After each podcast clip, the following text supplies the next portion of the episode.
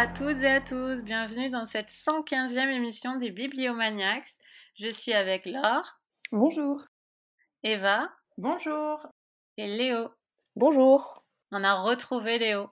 Oui, après mes déboires avec euh, les trains, la SNCF et le RER, e on enregistre à distance aujourd'hui, donc je peux être avec vous. Bah, bienvenue Léo. Aujourd'hui, on va parler euh, des braises de Sandor Maraille, disponible en poche, dans une traduction de Marcel et Georges Régnier. Ça fait un peu famille de cirque de traduction, j'aime bien. Ça doit être un couple. Oui, c'est ça. C'est comme les Aronson, euh, Philippe et Emmanuel Aronson, on les, on les recroise euh, pas mal de fois. Et il y avait ceux qui avaient euh, aussi traduit le roman hongrois là qu'on avait fait il y a, il y a quelques années. Pareil, Et Pépé? Oui, c'est ça. C'était un couple ou un père et une fille, je sais plus, mais ils étaient de la même famille aussi, pareil. Je crois que c'était peut-être un père et une fille, ouais. Bon, enfin, et allez écouter l'émission de EPP. D'ailleurs, j'y ai pensé cette semaine parce que c'est un super bouquin et j'étais très contente de voir qu'il avait été réservé à la bibliothèque parce que je vais espionner ce qu'ont réservé les gens sur l'étagère. Et EPP avait été réservé. J'étais très contente et je me suis dit qu'il fallait qu'on vous rappelle de le lire. Oui, très bon roman, effectivement. Alors, on a un résumé de Léo pour les braises, puisque tu es revenu.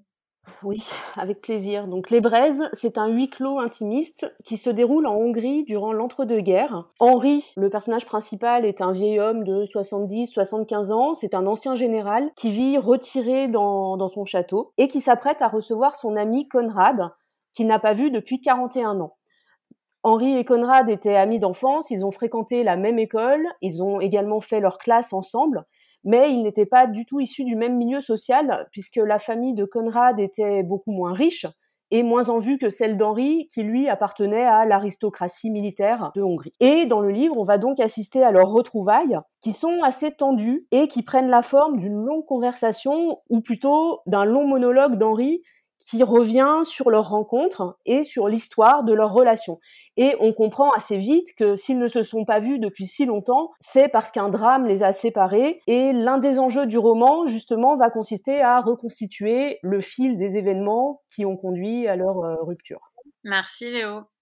Euh, c'est Laure qui nous a proposé euh, ce roman à l'affiche.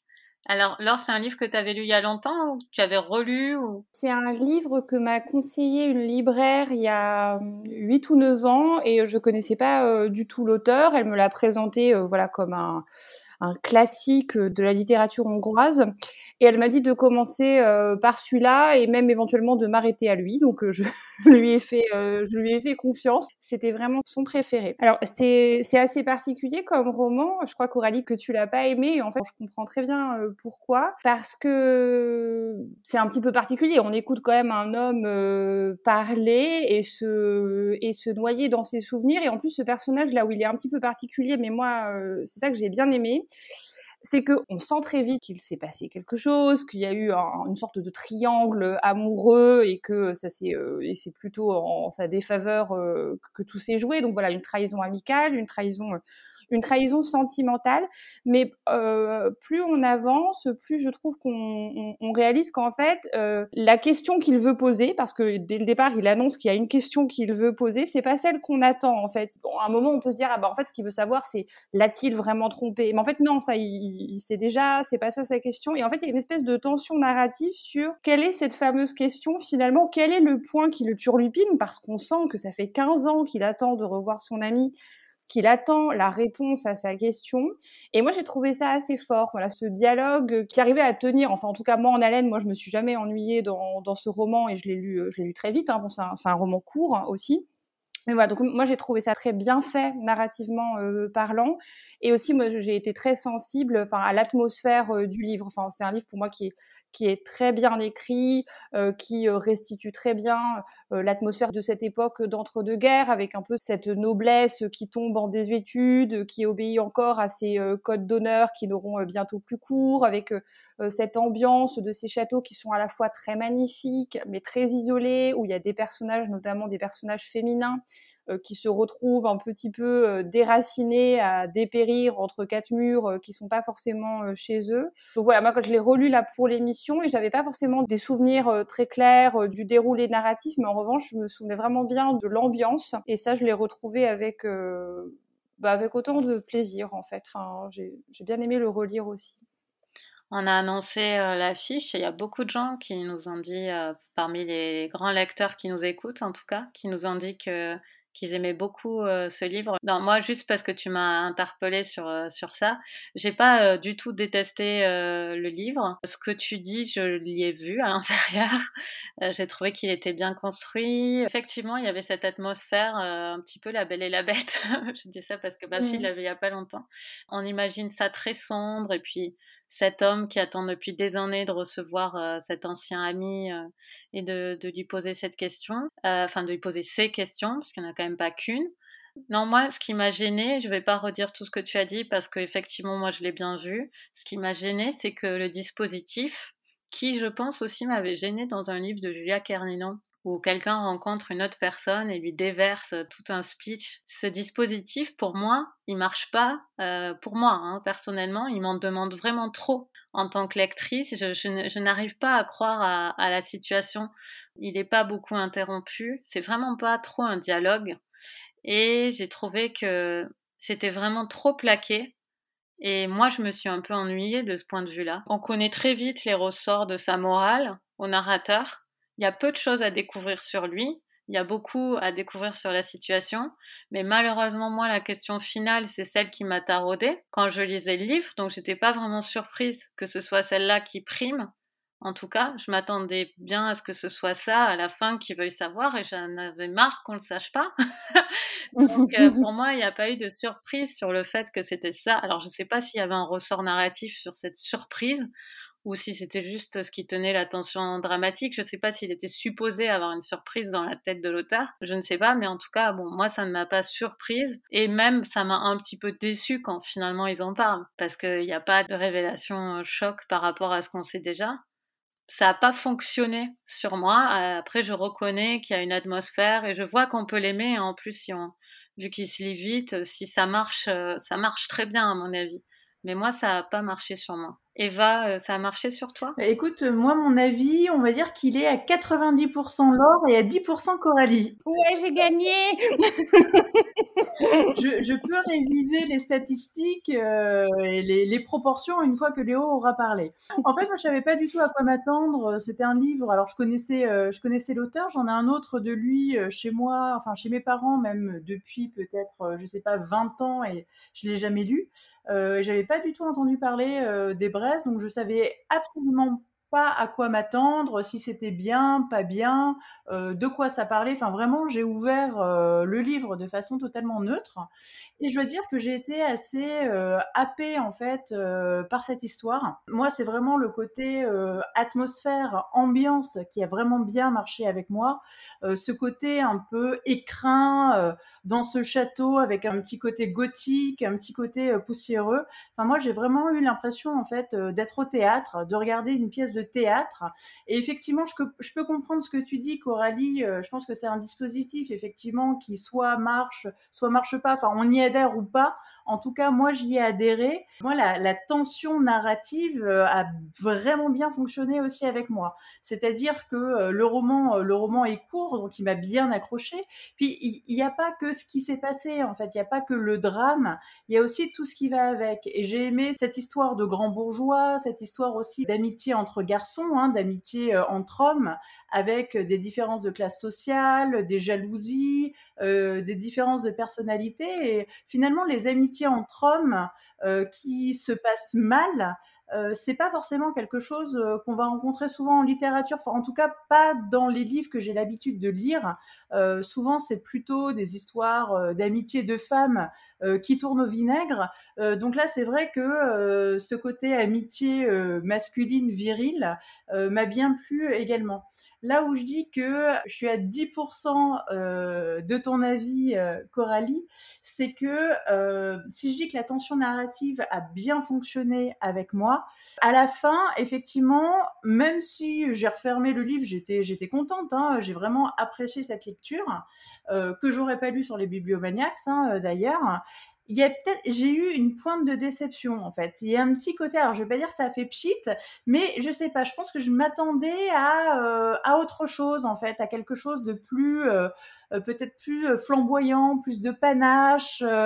et j'ai fermé le livre effectivement avec cette pointe de déception, mais en même temps, enfin voilà, moi c'est un livre qui m'a plu. Euh, c'est un livre qui me sort un petit peu de ce que j'ai l'habitude de lire. Et franchement, c'est un livre euh, que je recommande. Je te rejoins sur la partie sur leur amitié quand ils sont jeunes. Ça m'a vraiment beaucoup plu le début sur leur amitié. Ouais. Euh, Léo? Moi, je connaissais déjà Sandor Maraille puisque j'avais lu La Nuit du bûcher. je crois que je l'avais d'ailleurs mis en coup de cœur dans l'une de nos émissions. Euh, mais la nuit du bûcher, c'était complètement différent puisque ça se passait pendant l'Inquisition, donc vraiment rien à voir au niveau des thèmes abordés. Et sinon, j'avais aussi lu L'héritage d'Esther que j'avais bien aimé, mais euh, que j'ai complètement oublié, donc il ne m'a pas marqué plus que ça. Et donc je suis très contente que Laure ait proposé Les Braises puisque ça faisait vraiment longtemps que j'avais envie de le lire. Et Laure, je suis 100% d'accord avec toi. J'ai adoré ce roman. Oui, oui, ça y est, victoire. voilà. Prends le dessus. C'est officiel.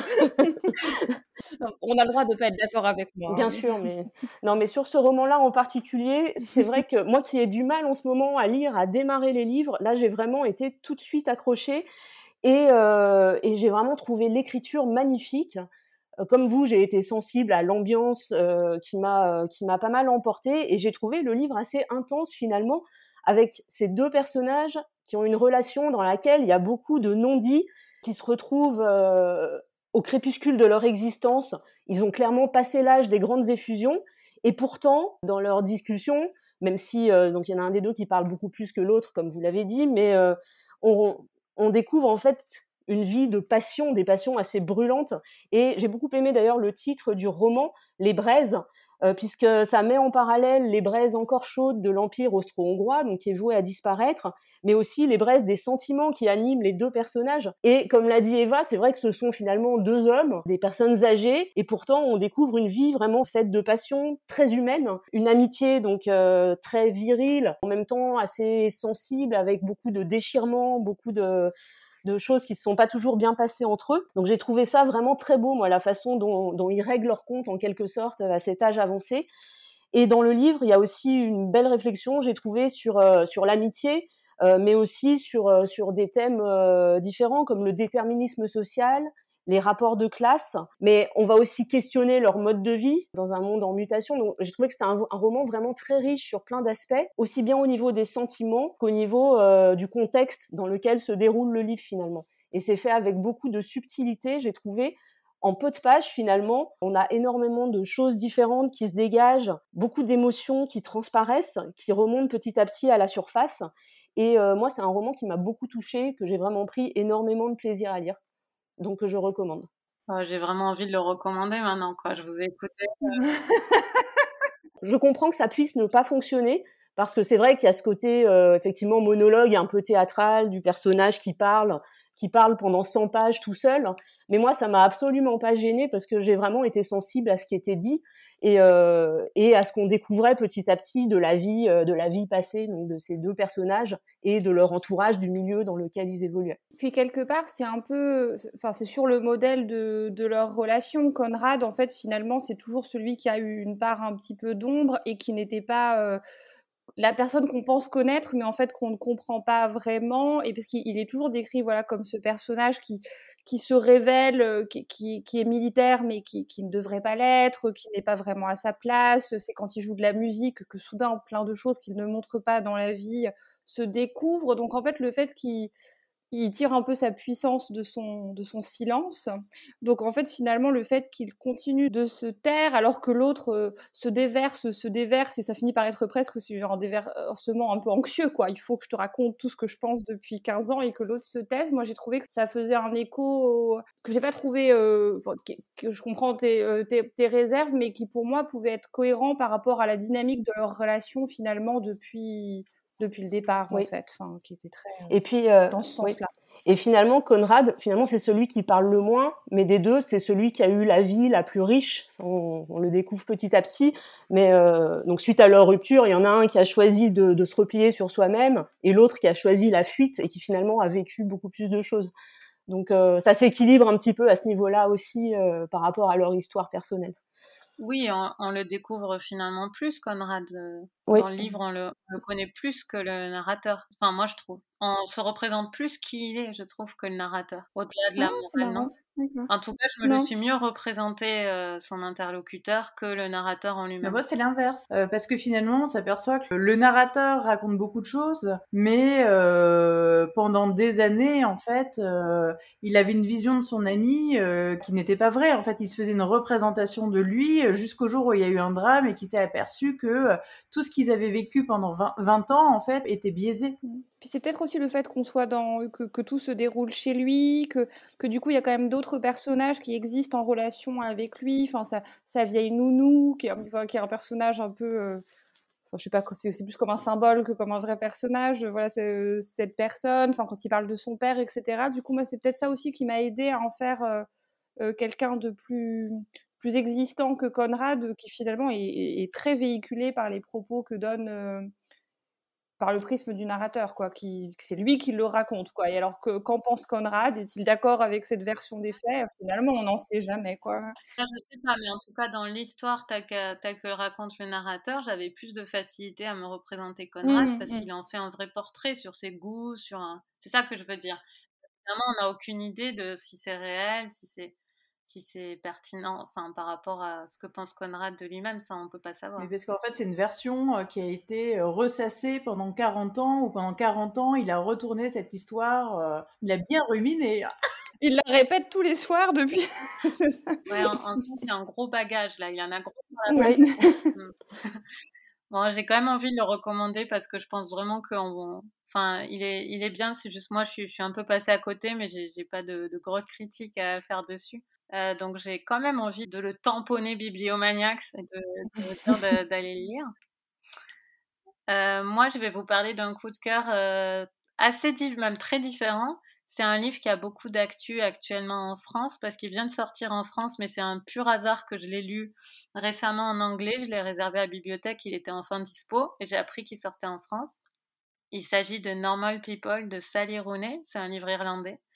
Euh, il est sorti chez l'Olivier et il est traduit par Stéphane Rock. Alors je sais que Léo n'avait pas aimé du tout le précédent livre, elle avait même euh, caractérisé d'insipide de. Sally Rooney. je, maintiens. Ce ne sera pas non plus le but de ce coup de cœur de te faire changer d'avis sur son précédent livre que je n'ai même pas lu. Cependant, moi, Normal People, j'y suis allée avec les meilleurs a priori puisque c'est un ami avec qui j'ai énormément de points communs qui me l'a recommandé à maintes reprises. Et en fait, c'est l'histoire d'un garçon et d'une fille qui se rencontrent en terminale. Le garçon est d'une classe sociale euh, un petit peu en dessous de la fille, même euh, bien en dessous, et la fille euh, d'une classe sociale assez haute. Mais au niveau de la popularité, c'est exactement l'inverse. C'est-à-dire que c'est le garçon qui est très populaire et la fille extrêmement bizarre et mal jugée dans son, dans son lycée. Et en fait, on va suivre ces deux personnages, je dirais plutôt que leur histoire d'amour, je, dirais plutôt on va suivre leur trajectoire autour de leur histoire d'amour qui se fait et se défait euh, pendant les années qui suivent en fait. Donc ça va commencer par une passion amoureuse au lycée, et ensuite ils vont se retrouver à différents moments de leur vie jusqu'à un âge pas très avancé en réalité. Hein. Euh, on va les suivre à une dizaine d'années. C'est un livre qui m'a plu parce que il est très très bien observé dans le, dans le détail. Je ne l'ai pas du tout trouvé euh, celui-là euh, insipide. Euh, je vois ce qui peut faire courir ce risque à ce genre de style d'écriture. moi, j'ai trouvé que Sally Rooney avait un sens du détail formidable et qu'elle faisait quand même passer des choses que moi j'avais rarement lu euh, dans les livres, c'est-à-dire que ce couple finalement il n'existe pas dans le conflit réellement. Ils ont chacun leur conflit interne, surtout la fille. Ils ont leur problème intérieur qui rend les choses difficiles entre eux, qui les fait se séparer, se remettre ensemble, se séparer. Mais le couple en lui-même n'est pas dans le conflit. Et ça, c'est une dynamique assez rare dans, des histoires dont la tension narrative repose sur est-ce que le couple existera à la fin. Là, c'est pas trop euh, la question parce qu'on n'a pas de, conflit entre eux, sauf à un moment sur un point très précis. Mais c'est un couple qui va toujours se respecter en fait. Euh, au tout début, pas du tout, puisque lui, au lycée, il va euh, avoir honte d'être avec elle et elle, elle aura tellement intégré qu'elle est complètement tabou pour lui qu'elle va complètement accepter qu'il faut pas que ça sache qu'ils soient ensemble. Et après, les choses vont s'inverser hyper habilement dans l'histoire au fur et à mesure des années. Et, mais il y aura toujours fondamentalement ce mépris qu'il a eu pour elle au lycée et pour leur relation qui va rester entre eux. Mais à partir de ça, ils vont se respecter mutuellement. Il va y avoir beaucoup de, de circonvolutions dans leur euh, relation. Et j'ai trouvé ça extrêmement intelligent comment c'était amené. Ils vont chacun être avec d'autres gens, se voir avec d'autres gens. Et voilà, euh, ils vont toujours euh, faire muter leur relation. Mais on avait parlé de la maison des Hollandais qui se faisait un peu sans clash, sans, sans choc. Et moi, je trouve que c'est intéressant parce que, alors peut-être que je suis mal tombée, mais je lis quand même énormément de livres et je trouve que c'est rare une histoire d'amour qui soit pas gnangnan et qui en même temps ne soit pas dans l'hystérie, dans le conflit, dans, ce genre de passion-là. Là, c'est un autre genre de, passion, de, construire quelque chose, d'essayer de comprendre à chaque fois où l'autre en est, de voir si on peut s'accoster à des moments de la vie. J'ai trouvé ça très intelligent, très fin. Et voilà, donc je recommande ce, livre qui n'a clairement pas besoin de moi, qui a un succès a priori mondial phénoménal, qui a déjà eu une série télé apparemment adaptée que je n'ai pas vue. Mais pour moi, c'est un, un, très beau, très très beau livre que, que je vous recommande. Et alors, que vaut la série si on... Moi, j'avais beaucoup aimé la série. Enfin, la série avait très bonne presse. Et c'est vrai que ça se regarde, ça se regarde très bien. Euh, les personnages sont très bien aussi. Après, comme j'ai pas lu le livre, je peux pas dire euh, si l'adaptation est bonne ou pas. Mais en tout cas, euh, la série valait la peine d'être vue. Et bien voilà. Qu'est-ce que vous êtes en train de lire, les filles? Je lis La mère d'Eva, que ma mère est en train de lire aussi d'ailleurs, de Sylvia Ferreri. Est-ce que c'est ta mère qui te l'a offert? Euh, alors c'est pas ma mère qui me l'a offert, mais effectivement la première fois que je l'ai vu, j'étais en librairie avec euh, dans une librairie à Verdun avec ma mère. Elle l'a vu sur un étalage, elle a dit ah bah tiens, euh, mais bon on l'avait pas, on l'avait pas acheté ce jour-là et puis mais l'idée me trottait dans la tête et puis coïncidence, on le lit en même temps. Laure, tu lis quoi? Moi je lis Retour à Béziers de, alors je suis incapable de prononcer ce nom, Didier Daenix. Bon, bref, je m'excuse euh, si j'écorche le nom de cet auteur, je n'ai strictement aucune idée. C'est c'est un auteur de roman policier Oui, c'est un auteur de roman policier, mais là, en l'occurrence, c'est pas un roman policier, c'est plutôt une euh, chronique sociale, on va dire ça. Moi, je commence La nuit du Jabberwock de Frédéric Brown chez Rivage. Euh, alors, je commence juste, donc je peux pas vous dire de quoi ça parle, mais le Jabberwock, c'est en hommage à Lewis Carroll. Et j'avais lu un autre livre du même auteur qui s'appelle Martien Go Home, euh, qui était un livre de science-fiction, mais un peu absurde, un peu, euh, un peu humoristique, que j'avais beaucoup aimé. Ok. Et moi, je lis Affamé de Raven Leilani euh, chez Au Cherche Midi. Et c'est un livre qui a été traduit par ma sœur et qui a eu beaucoup de succès là où il est paru déjà.